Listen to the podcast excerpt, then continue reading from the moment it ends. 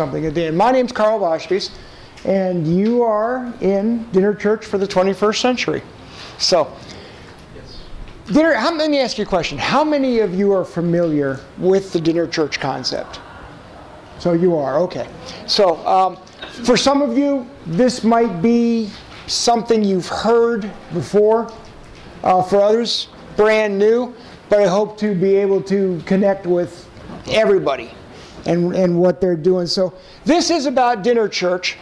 But before we talk about dinner church, we need to talk a little bit about why or where we are in our current sociology. Um, I don't think it's it's it's not unique. You don't have to be a sociologist to understand a little bit about where we are in our culture, what's going on around us as an old prophet said, and his name was Bob Dylan. As an old prophet, Bob Dylan said, You don't have to be a weatherman to know which way the wind is blowing. Okay? We know that there is stuff going on in our culture, stuff going on around us. Things are changing, and we sometimes don't know quite what's happening or how to deal with it. So, for example, where, what's going on in America today? Now, we're talking from uh, a religious and a sociological perspective, but mostly religious. 65% of America now holds a secular worldview. That means they're not thinking about the God of the Bible, they're not thinking about the, the requirements of that God. They're not thinking about the morality that comes from that.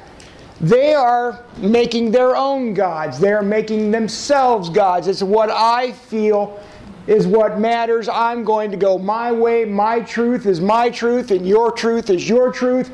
And there isn't a basis for truth. It's just what I decide what it is. And so they are not even thinking about church on Sunday morning. Doesn't cross their mind. They're going to sleep in, they're going to go to brunch or whatever it is, but they are not thinking about God whatsoever. We get into the religious world, 85% of our churches are stalled or declining. In other words, they're flat. The people they have coming is just remaining the same or it's going down. Most churches find themselves in that category of we're on that slope going down. 14% of churches that are growing are growing from transfer growth. In other words, they're coming from one church and going to another church. Maybe it's because they've moved and that's okay. Maybe they've decided that one church isn't for them and another one will be. For example, somebody going to a large church may decide, well, I don't feel um, known here, so I'm going to go to a smaller church where I will feel known. Or the opposite, they're going to leave a small church because they are too known, and they're going to go to a big church where they can be invisible. Whatever the reason, of the 14% of churches that are growing, or 15% of churches that are growing, 14% are growing from transfer. Only 1% of churches that are growing are growing from conversions. 1%. So that other 95% of our churches, 96 or 99%, are stalled or declining or are growing from transfer. In other words, only 1% is people getting saved. We in the church, unfortunately, have forgotten how to talk to unsaved people. We don't do a good job of it. We will invite them in for big events and things like that and hope they'll stay. Most of the time, they don't. We don't know how to, how to grow from conversions. We're not good at it. Continuing on with the church, 96 churches close every week. That's 4,992 churches that close yearly. And we're not replacing them at the rate that they're closing. We might, I, I think the statistic was something like we might replace a quarter or a third. So we're going downhill. The population of the United States is going up, and the number of churches is going down. More so, 50 pastors leave the ministry daily. Daily. Whether it's by retirements, uh, whatever, 18,250 pastors leave the ministry daily. And it's just gone up during COVID because the frustrations for pastors, come on, pastors, help me out here. The frustrations for pastors during the past couple of years has been amazing between disease and politics and all the other stuff. Pastors are saying, I didn't sign up for this. Others, we're going through a mass retirement of the baby boomers who are pastors now. They're, they're, I'm, I'm getting old, I'm tired. No. Couldn't find it? Uh. So, anyway, this is what, what it looks like for our churches right now, sociologically in, in our nation. The number of churches and, and pastors and whatnot are going down. Secular population of the United States is going up. The population of the United States is going up. Number of churches down. We're, we're having a problem. We truly are. We're. I'll, I'll go show you here another one. These are the type of churches that we have and we're looking at in the United States. 33% of the population, those guys, is going to a traditional church. These are folks that will come to our Sunday mornings for whatever reason. Um, they like it, they have grown up in it. You'll see church kids who have gone away from Christ, and when they come back, they will come back to a traditional church because they, they know it, they, they, they understand it.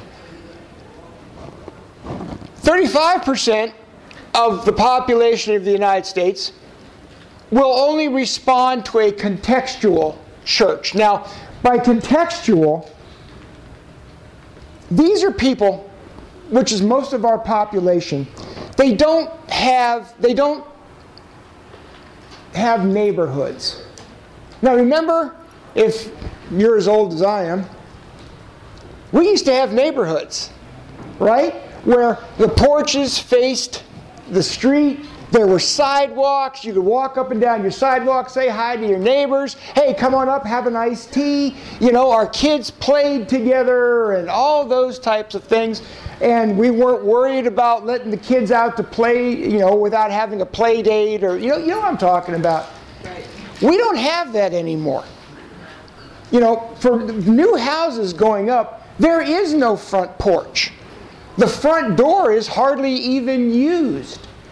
You leave your house in the morning, close the garage door behind you, go off to your work, come back home, open the garage door, drive your car in, close the garage door behind you, and that's it. If you do have a porch, or in our case, a deck, it's in the back where nobody's going to bother you, and there's a fence around. So people do not find their community in their neighborhoods anymore. People find their community in networks or shared experiences. People that you get together with your, your folks from work. Or you belong to a yoga class, or you belong to a, a dog walking club, or you know what I'm talking about? Things that you're involved with, people that you go out and do something specific with. Okay? Those are our communities. Those folks that are in those types of communities, talking about these guys, they need to see Jesus within the context of their communities and their networks.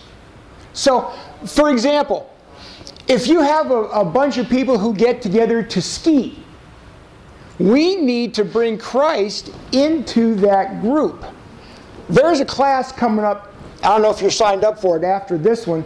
It's called Fresh Expressions. And this talks all about that fresh expressions of the church in, in new contexts. So, in other words, if you have that skiing club over there in the contextual, you'll find a way to bring Christ into that skiing club. Or if it's yoga, or if it's I know of a church down in Florida. I'm getting ready to go to a conference this next week where I'm going to meet the pastor. They love. They have a group, a context around their neighborhood who loves tattooing. They like ink. The pastor, he's just about got a full set of sleeves, and so they have a church that meets in a tattoo parlor. And they get together, the owner allows them to. They study the Bible together, they pray together. Some of them are getting inked while the study is going on. But they're bringing Christ into that context of people who would never come to that traditional church. The contextual and the dinner church will never, I'll say never, but hardly never, going to show up in a traditional Sunday morning church. So you have that group that has to meet Christ in the contextual within their communities. This group down here has no communities.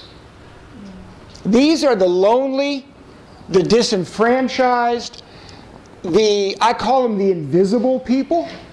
They're the ones who we just drive past on our way from point A to point B and don't even see.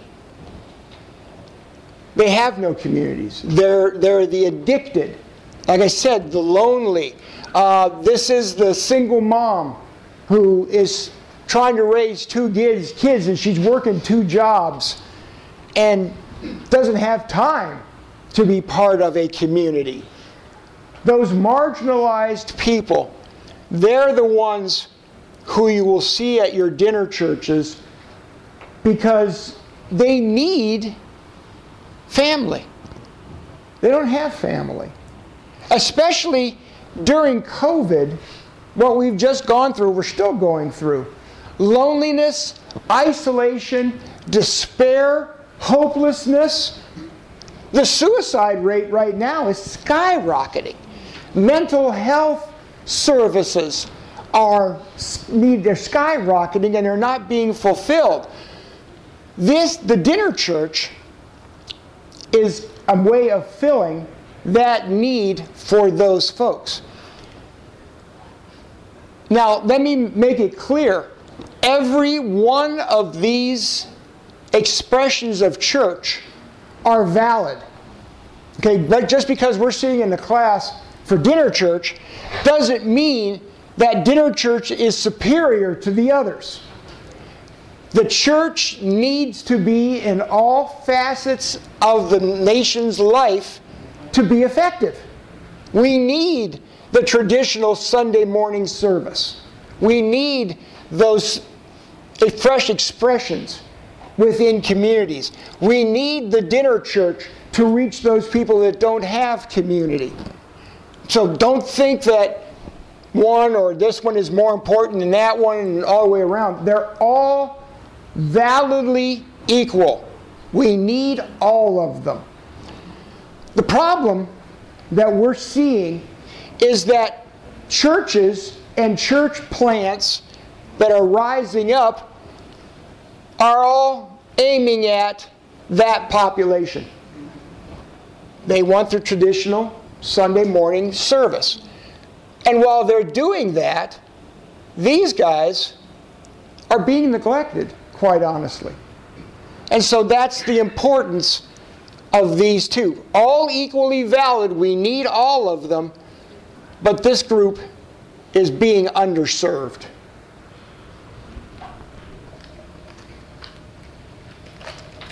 Any questions so far? Anything? Anything going going to? Yes, go ahead. So it, I mean, you have different types of churches. These are not like churches actually exist, or is this, uh, the percentages a reference to who it would attract. Right. Okay. There you go. Yes. Anybody else? I saw another hand. Okay. I want to talk a little bit, before we talk about dinner church, I want to talk a little bit about church history. Oh, isn't that fun, right? But th- I, I, I guarantee you that this will be a little bit. There have been three types of church since the church began back in roughly 33 AD or there, thereabouts. There's been the dinner church is the way the church did church for the first 350 years of the church's existence. People met around tables. You read it in Acts chapter 2 that they went from house to house, breaking bread, fellowshipping together. You, you see it in uh, Paul's work where it goes into the Gentiles and they gather around a table to talk about Jesus. That's where you read about love feasts or some referred to them as agape feasts. This is what Paul was talking about in 1 Corinthians chapter 11, where he admonishes them about abusing the dinner church, about people coming in drunk, not taking care of the poor or the hungry, etc. That's what Paul's talking about. For the first 350 years, that's the way the church did church. And they were highly, highly effective. When you think about it, after Christ ascended, 120 people who are waiting for the baptism in the Holy Spirit. And from there, from being baptized, the, the birthday of the church in Acts chapter 2, until about 350 after Constantine assumed the, uh, the uh, Caesar, uh, being the leader of the Roman, uh, Roman world, they brought millions of people to Christ just by having dinner around tables, talking about the stories of Jesus. Remember, they didn't have our Bible at that time, so what they talked about was the stories of Jesus. They would discuss them, pray, they would pray together, they would eat together, they would disciple all around tables. So, Constantine becomes emperor. Now, Constantine wanted to make Christianity the religion of the empire, and he wanted to attract the wealthy and the elite who are used to going to these big basilicas where they worshiped other gods. But now he wants to bring them into Christianity but he doesn't want the people that the church at that time were attracting because they were attracting the poor, the disenfranchised, all the people Jesus told us to go to. So, uh, Constantine, oops, go back. Constantine starts building churches like this. And that evolved into the cathedrals that we see over in Europe so much, or the big churches we see in America. Those are sacred space churches. You walk in, you, you see the candles, the stained glass, the choir, uh, the organ, things like that, and you're just in awe. You feel like you're in the presence of God. And I'm not to say that you aren't, but that's the whole point the sacred space where this is where you can meet God. Whereas this, dinner church, was meeting in people's homes. So, about 650, the then Pope, and I can't remember what his name was, the Pope of the Roman Catholic Church banned dinner churches. They're gone.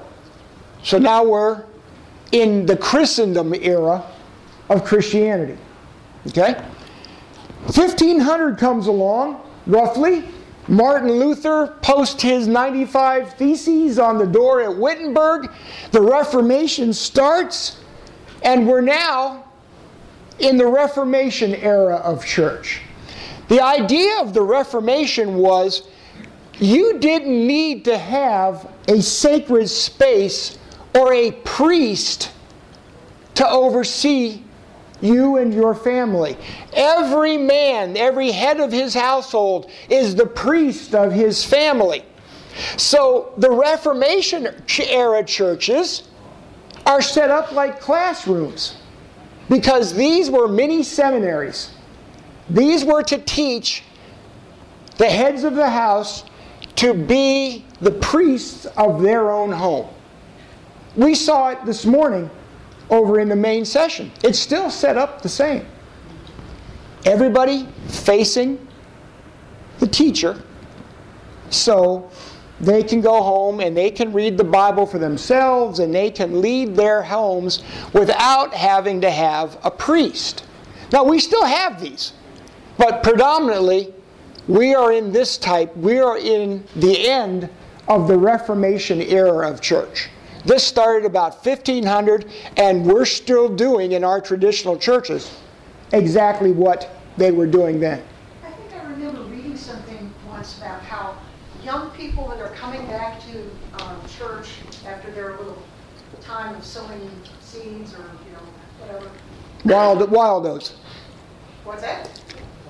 Wild oats. Yeah, sowing their wild oats, okay. And they come back to church, that they're coming back to a place where they can get the liturgy and the awesome, you know, the visage and all of that. They're doing that because that's A, what they remember from their youth, but also B, it kind of takes control of their worship for them.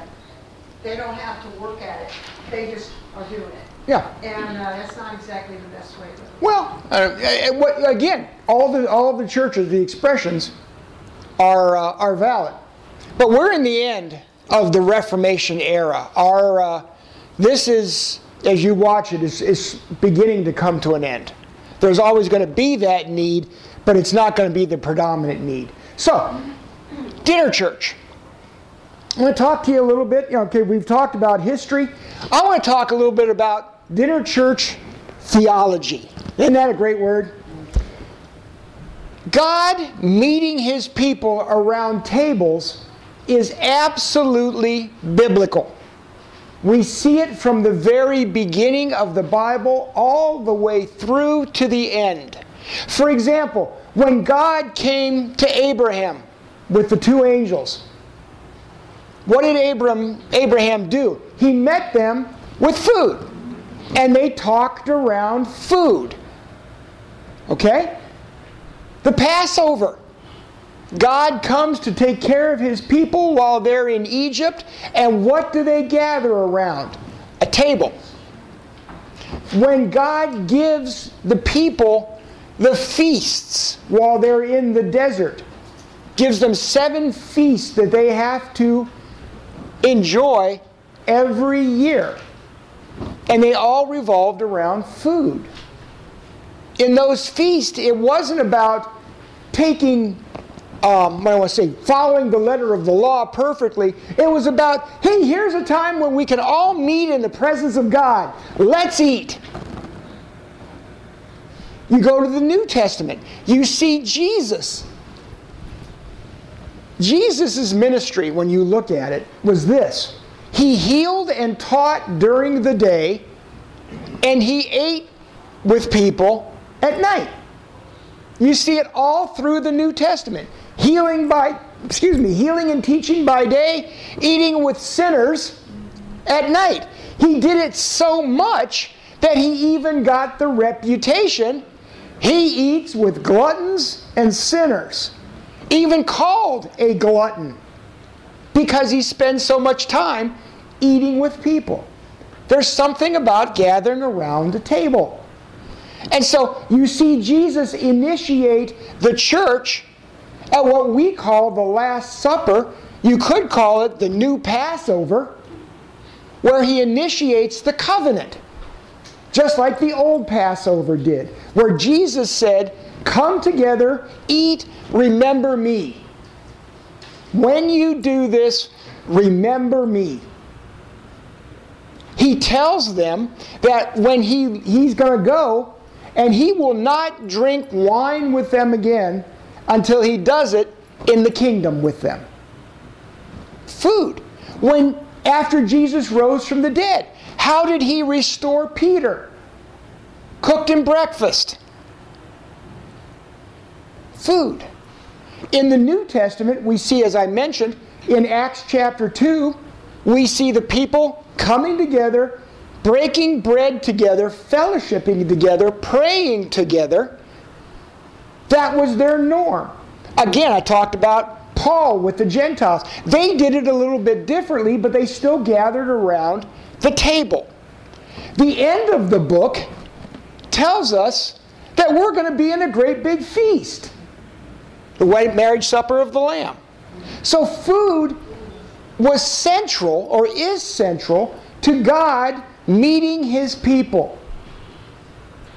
That's why we love fellowship so much. After church, the potlucks and, uh, and, and stuff like that. Food has always been an integral part of the church. We've just, re, uh, traditionally, we've moved it over to the side.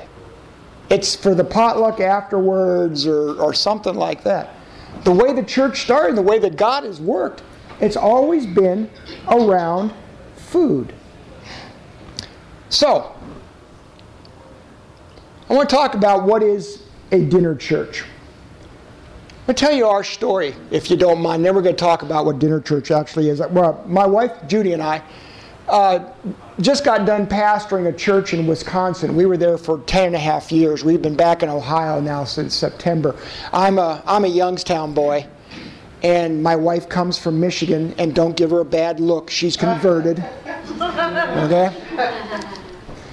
But we were pastoring this church in, uh, in uh, Little Town, 503 according to the sign outside of uh, town. Uh, they talk about towns that only have one stoplight. We didn't have a stoplight. Um, but we were pastoring that church. We felt God told us to get to go there. One of those churches where if everybody shows up on Sunday morning, you're going to have 45 people. And so, 2017, I was fi- I was filling out my annual church report, and but that year we had grown by a person and a half, average. Our finances were in good shape, but when it came to answering the questions, salvations, baptisms, baptisms in the Holy Spirit, big zeros. This was the second year in a row that that had happened. And I got to tell you, I was absolutely broken. This isn't the way church should operate. So, my wife and I began the year praying and fasting, but about six days into the new year of 2018, she had to go have foot surgery. And being in this little town, we had to drive about 45 minutes north to come to a decent hospital where she was going to have the surgery. So we were there.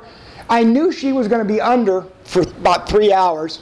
And so I brought my computer and I was just going to do some work and just praying, God, we got, what are we going to do? What are we going to do? Help me. Because we had done all the things they tell you you're supposed to do to grow a church, and it didn't. And so we're just desperate. I want to see people come to you. I want to see them transformed. I want to see them changed. And in the middle of that, a friend of mine from the district office calls just to see how I'm doing. And I told him what's going on, where we were at. We were in Eau Claire, Wisconsin. He goes, I'm going to be coming through there in about a half hour. You want to get together and have coffee? Sure, let's get together and have coffee. And so at the table, I told him the same story I just told you. And he says to me, Have you ever heard of this thing called dinner church? And I said, No, but it has two of my favorite words together.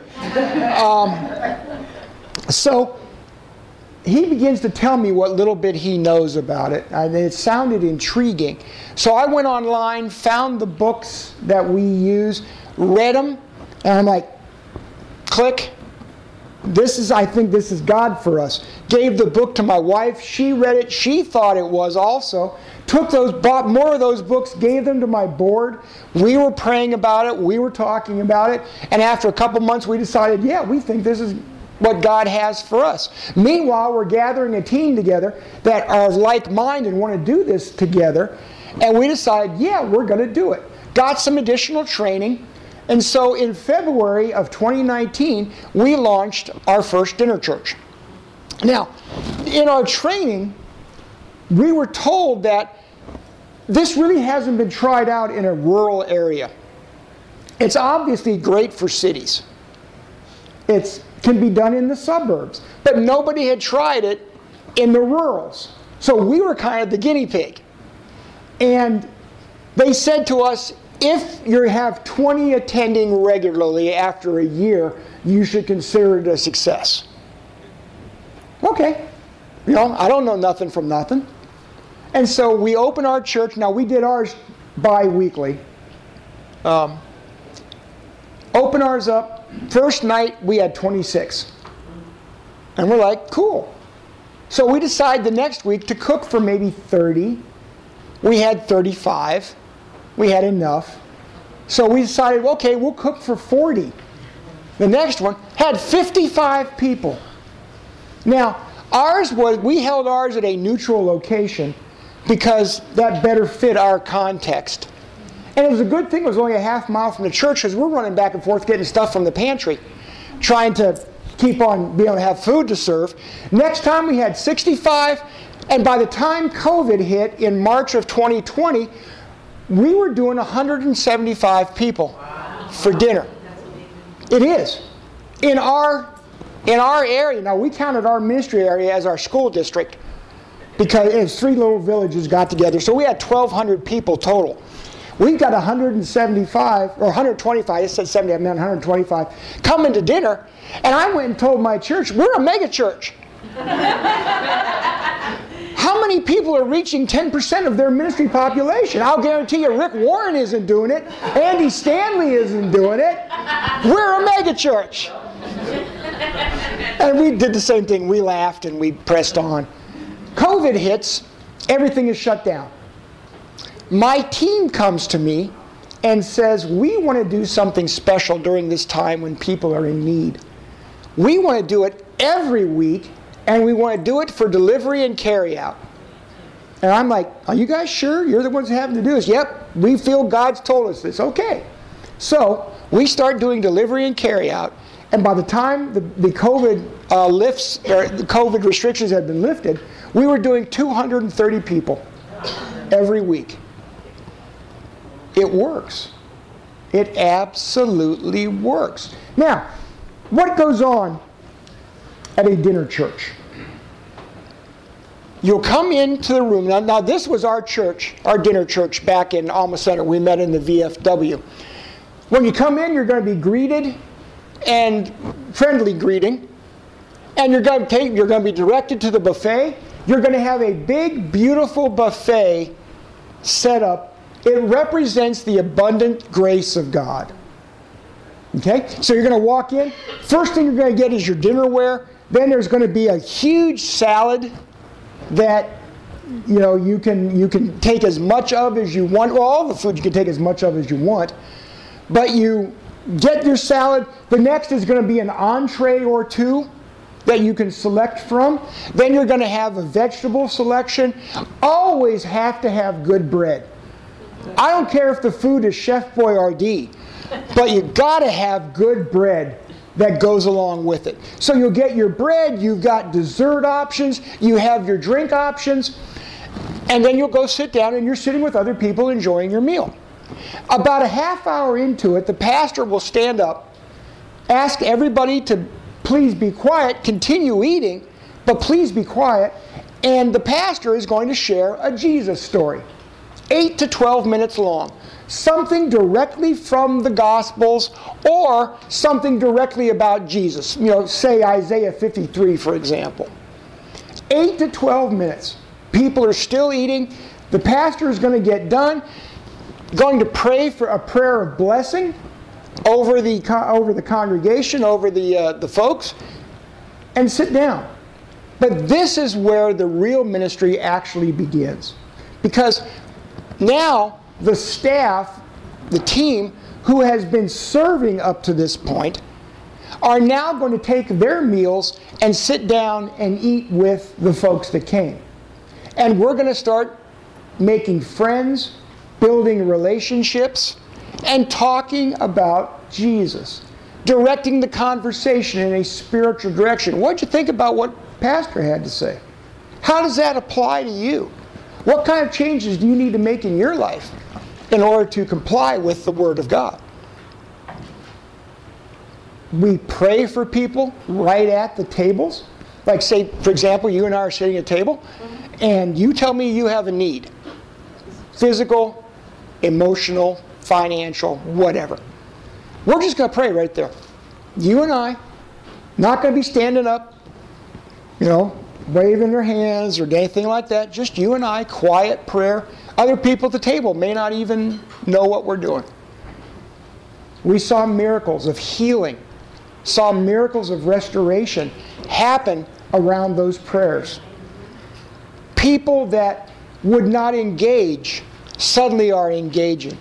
But here's the thing about dinner church dinner church is what we call slow cooker church. Because we're never going to stand up, okay, now everybody wants to come to Jesus. Stand up, walk forward, fill out this card, anything like that. It's just going to be slow. It's going to be natural. It's going to be organic. Dinner church is a judgment free zone because the folks that are probably coming to the dinner church have had bad experiences with traditional church. Now remember I said these are the lonely, the isolated, the poor, etc. They may have been judged at a traditional church. They may feel that they're not worthy to come into a traditional church. You know the guy that always says, if I ever walk into church, lightning will hit the steeple. You know, those guys. The dinner church attracts the people who Jesus told us to go to the poor, the hurting, the isolated. Remember the parable of the king who was having the wedding feast and the, the worthy ones that refused to come? And so, what's the king say to his servants? Go out and bring in everybody. Go digging around underneath hedges, go into ditches, go wherever people are and bring them in.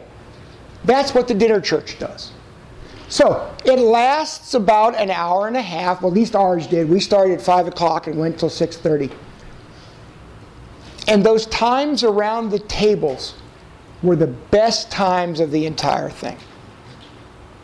There's always worship music playing.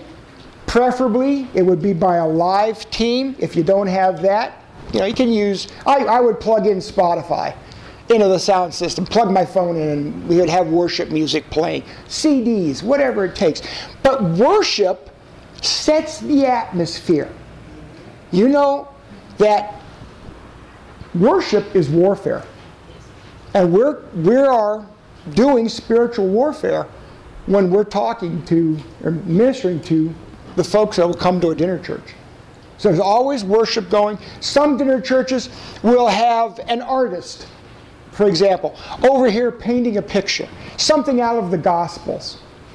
And so people will engage with the artist. Well, what's that mean? What's that mean? Why is that worm coming out of the apple? You know, or something like that. Another way to present the gospel. We didn't do that because because the folks where I lived, their artistic taste tended toward dogs playing cards on black velvet. So we didn't do that that much. But it's anything to, to continue to bring in the gospel. Lasts for about an hour and a half. We did ours every other week. Ideally, it should be every week. And I'll tell you why. It's a church. Dinner church is a church. It's not an outreach. It's not a, we're going to do it once a month. It is a church. It does everything that a church does. You've got the teaching of the word. You've got discipleship. You, we do communion. Um, if people want to be baptized, we'll baptize them. Um, we, we will teach about missions. We'll teach about finances. Everything that makes a church a church is a dinner church. Oops. Ooh, who's that? Uh, I want to emphasize that. It is a church.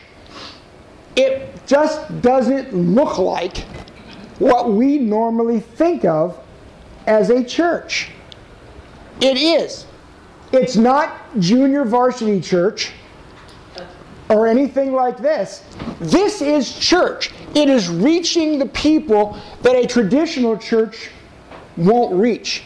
these folks that are coming to dinner church will probably never go to a Sunday morning service. I'll give you an example. In my town, we had a convenience store slash gas station, a post office, a bank, two bars, and a veterinarian. Okay? That was our community.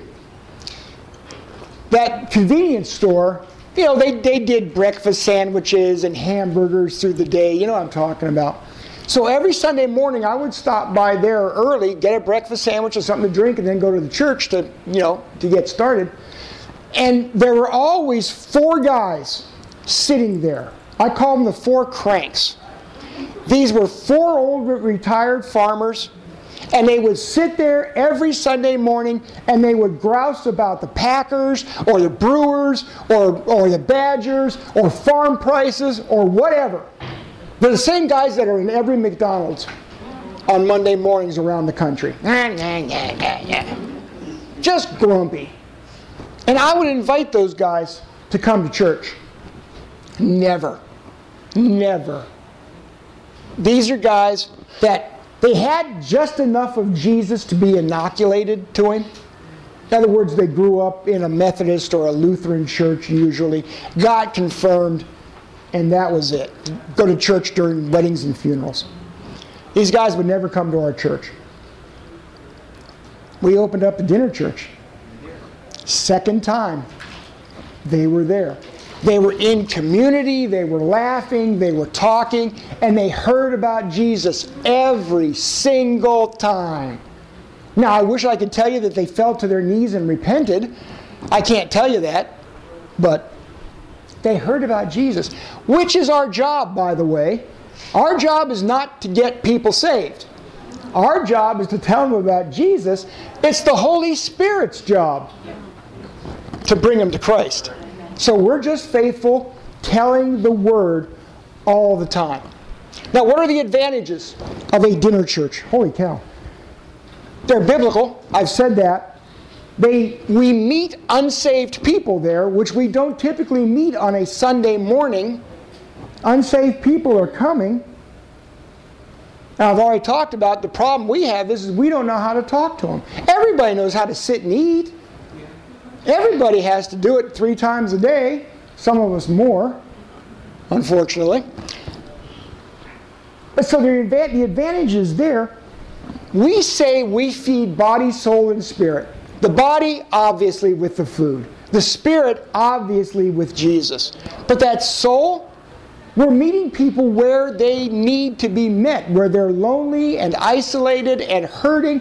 They can come to a place where they can have community, where they can begin to, ex- to express what they're going through and find healing and transformation.